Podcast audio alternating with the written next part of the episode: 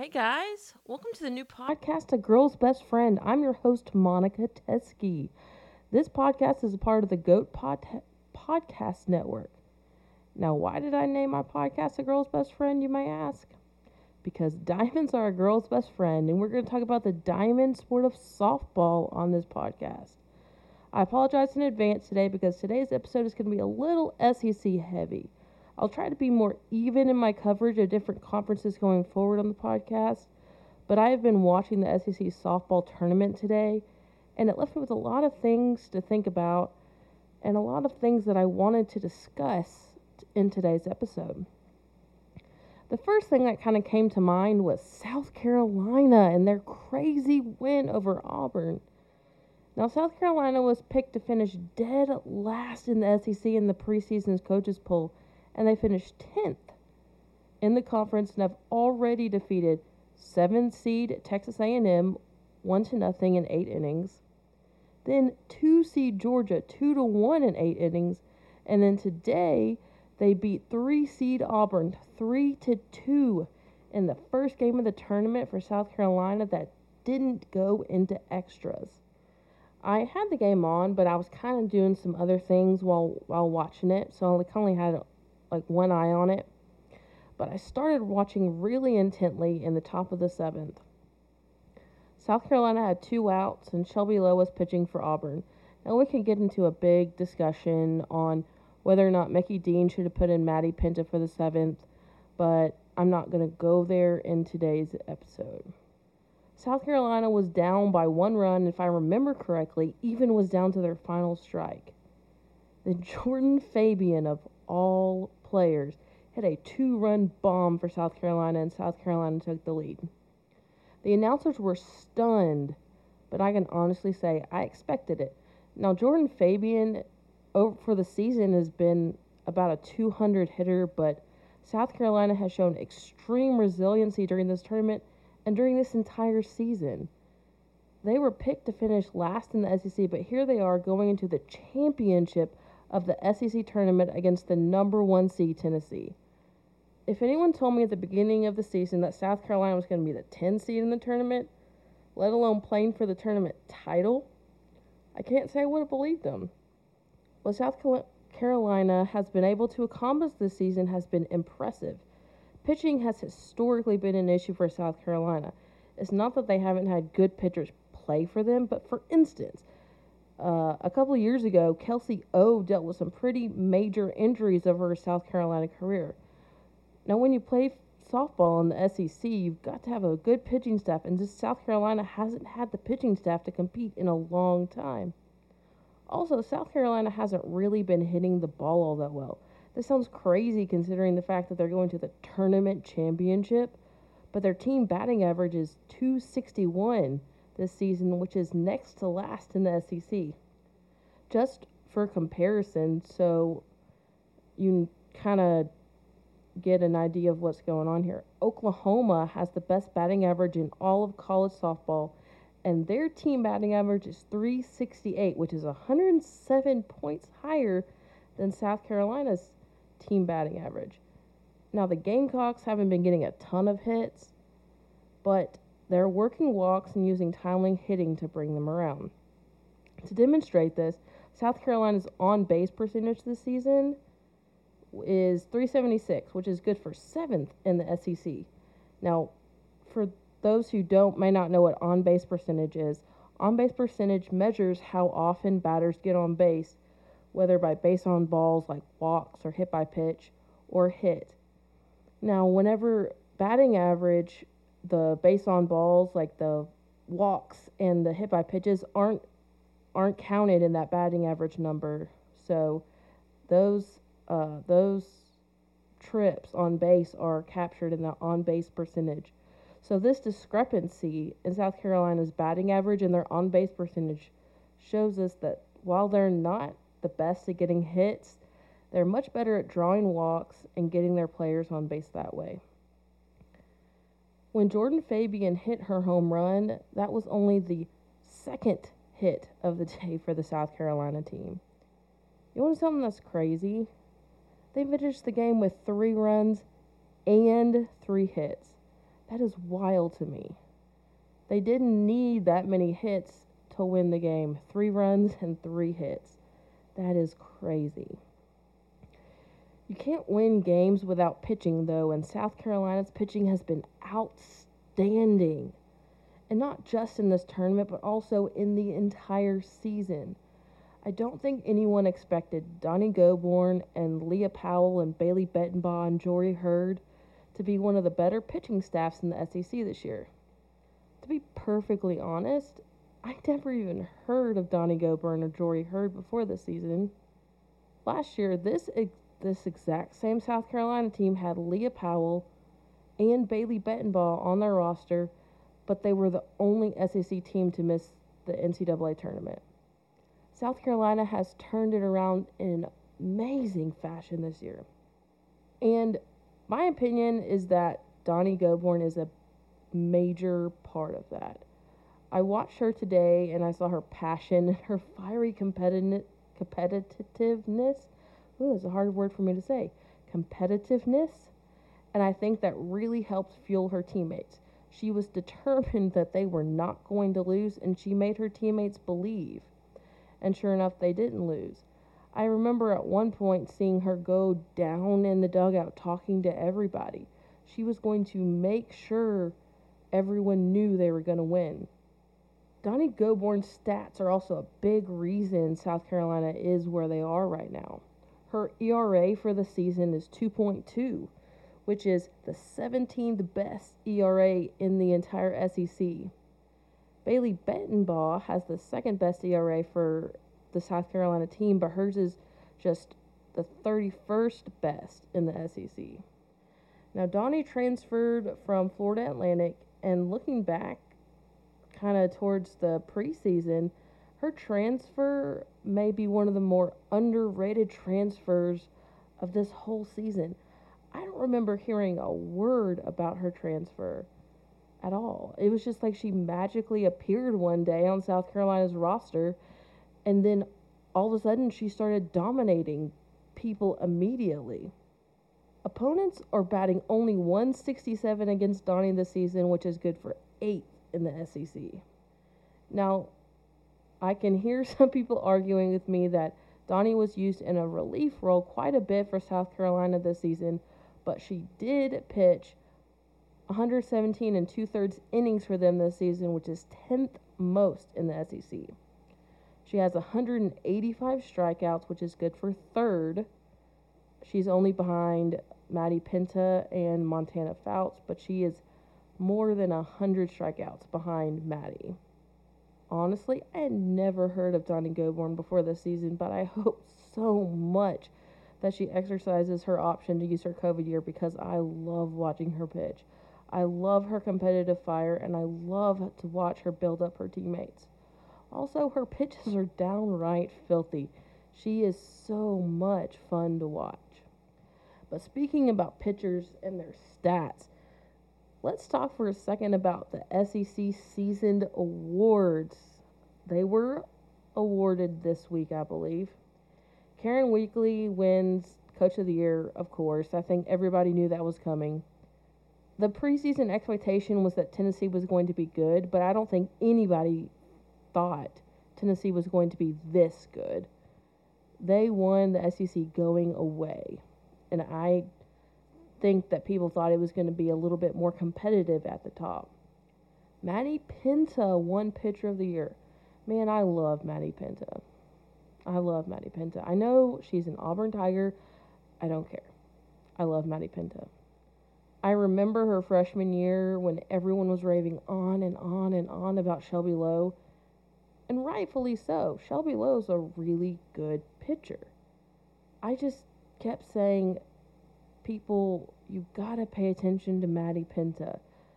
You, I thought she was a better pitcher overall than Shelby Lowe, but people were overlooking Maddie and only talking about Shelby at the time. And then last season, Shelby Lowe got injured, and Maddie Penta showed up and showed out and finally, finally got all the recognition that she deserved. And people finally started paying attention to her. Now, pitcher of the year, I think, was probably one of the more competitive awards this season because I honestly thought Montana Fouts and Ashley Rogers had a pretty good argument as to why they should be pitcher of the year instead of Maddie Penta. And it's crazy hard to figure out which of those three should have won it. I'm okay with Maddie get with Maddie getting it. I, if I was a voter, I honestly don't know where I would have gone with my vote. It would have, but I'll just say, would have gone to Maddie, Montana, or Ashley. So let's look at stats for a second to see if we can figure out if there's any differentiation here between those three. All right, so Ashley Rogers.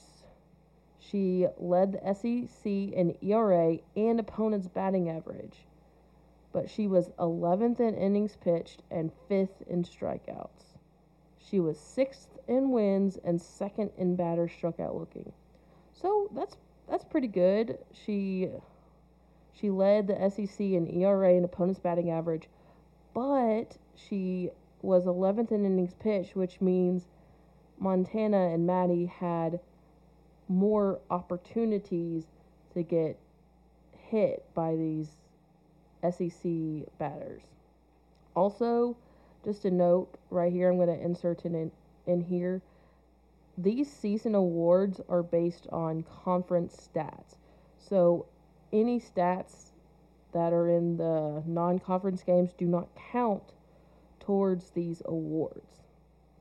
So, she's 11th in innings pitched, and Montana. So that means Montana and Maddie both have a lot more opportunities to give up runs, and they give up hits to these SEC teams. So I think that's a slight ding in Ashley's column, but overall, incredible. All right, so Montana Fouts. So Montana had two perfect games this season, including one that I actually was able to attend in person against Ole Miss in Oxford. That was a crazy experience. I never thought I would get to experience a perfect game in person, and I did, and it was so cool. I was there a few years ago when Lexi Kilfoyle did a no hitter against, I believe it was North Carolina, and that was so cool. So now I've seen a no hitter and a perfect game in person. It's so cool. So Montana leads the SEC in innings pitched and strikeouts and strikeouts looking. She has started the second most games this season but has the third most losses. Okay. Well, and by the way, I got all of these stats from SEC.com. Okay, so here's my problem with the third most losses. Losses aren't always a pitcher problem because your offense may not be supporting the pitcher. For instance, you can give up one run but still get a loss because your offense doesn't score at all and you lose one to nothing. And it's not because the pitcher wasn't good. So while losses it does come into account here, I don't know how heavily we can weight that against Montana, but Montana is ninth in the SEC in ERA, so that drops her down a little bit but still very, very solid. Definitely pitcher of the year contender. All right, so now the winner, Maddie Penta. Maddie started the most games and has the most wins. She has the third most batters struck out looking and the second most strikeouts overall. By the way, Maddie and Montana both have over a hundred more strikeouts than the third place uh, strikeout person in the SEC, Donnie Gobourne. It is crazy how many strikeouts Maddie and Montana were able to rack up this season. It's just astronomical. Okay, so Maddie is second in innings pitched and third in opponent's batting average and fourth in ERA. Okay, so just judging on these stats alone, it's a really close race. And to be honest, I would be happy if any of these pitchers got, got the award, but I can definitely see how Maddie got it. It makes sense. She doesn't the others have one spot where it kind of jumps out at you that they are lower than the other competitors, but not Maddie. Maddie is in the top five in all of these categories, and it just it makes sense. I I can get behind it. I can I can agree, especially if you're looking at the stats. I think I can agree Maddie Penta being the pitcher of the year, but it is a really close race. Carlin Pickens got the Freshman of the Year award, completely expected. I think everyone knew that was coming. And then Skylar Wallace got the SEC Player of the Year. Now, this one, I, when I heard about it, I didn't agree with. But after looking at the stats and remembering that this is a conference play award only, I think I can get behind it. I was rooting really, really hard for Kiki Milloy of Tennessee to win this award. I love watching Kiki, and I was really wanting her to get it. But Skylar Wallace turned it on at the end of the season, and she deserved the award. I Skylar got injured, and maybe it was around mid-season and after when she came back from that injury, she was a different player. Skylar's in conference stats were amazing. However, I also, in defense of Kiki Milloy, I think that defense should come into play as well. And that's not going to show up in the stat sheets as easily, especially because Kiki makes some incredible plays that no one else in all of college softball can make even professional softball outside of maybe Haylie McCleney could make. But those aren't going to show up in the stat sheets because there's no stat for amazing plays. It's just going to be a putout, just like all the other regular, easy fly balls because she's a center fielder. But Kiki made so many different, she made a difference in so many games with her glove. And I think that should count as a huge plus in Kiki's favor. Now, don't get me wrong, Skylar is an incredible defender. She's a really, really good shortstop. But I don't I don't remember her making nearly as many amazing, spectacular Sports Center top 10 type plays like Kiki has this season. And man, I just I can't stop watching Kiki Milloy. I mean, wow, she's an amazing, amazing player, and I hope she gets a lot of consideration for National Player of the Year. And although this has no effect on the SEC season awards, I kind of wanted to put this in here.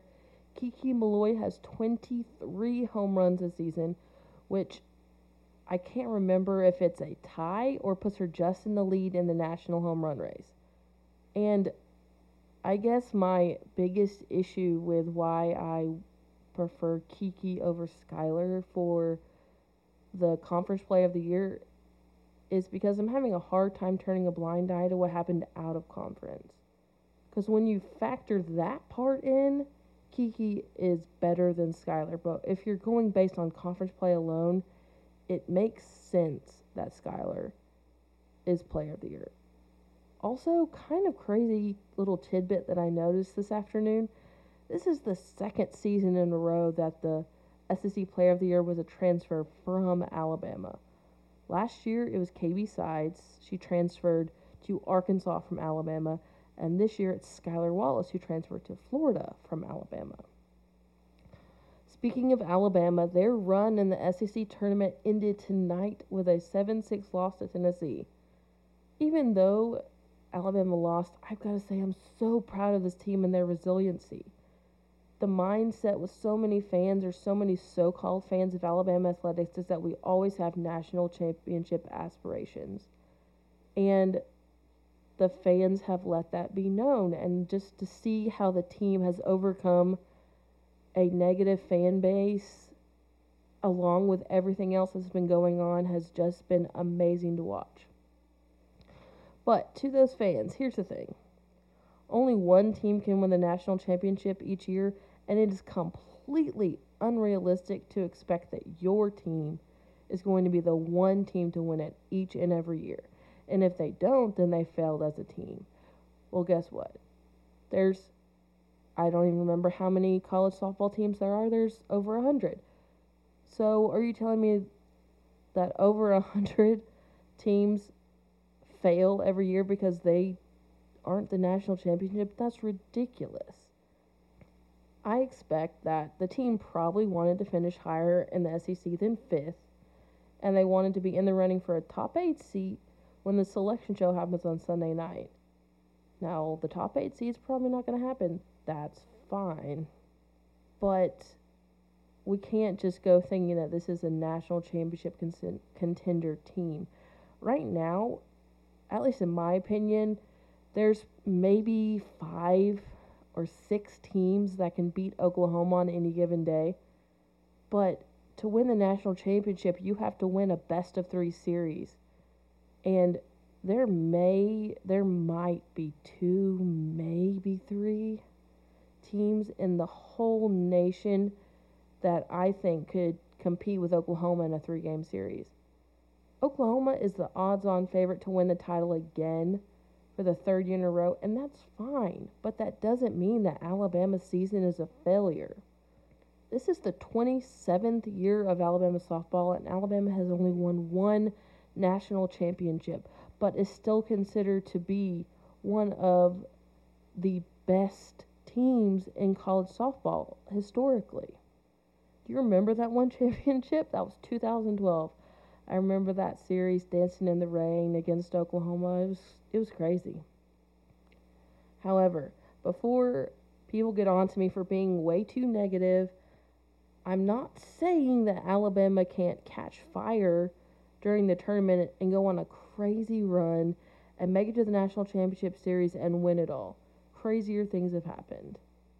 For instance, just going back to last year, remember when Mississippi State made it to the Super Regionals after sweeping the two the number 2 overall seed Florida State on elimination Sunday in Tallahassee.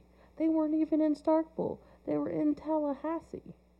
Mississippi State was I don't remember if they were 11 seed or 12 seed in the SEC last year and they still ended up beating the number 2 overall seed in the nation and hosting a super regional for the first time in school history.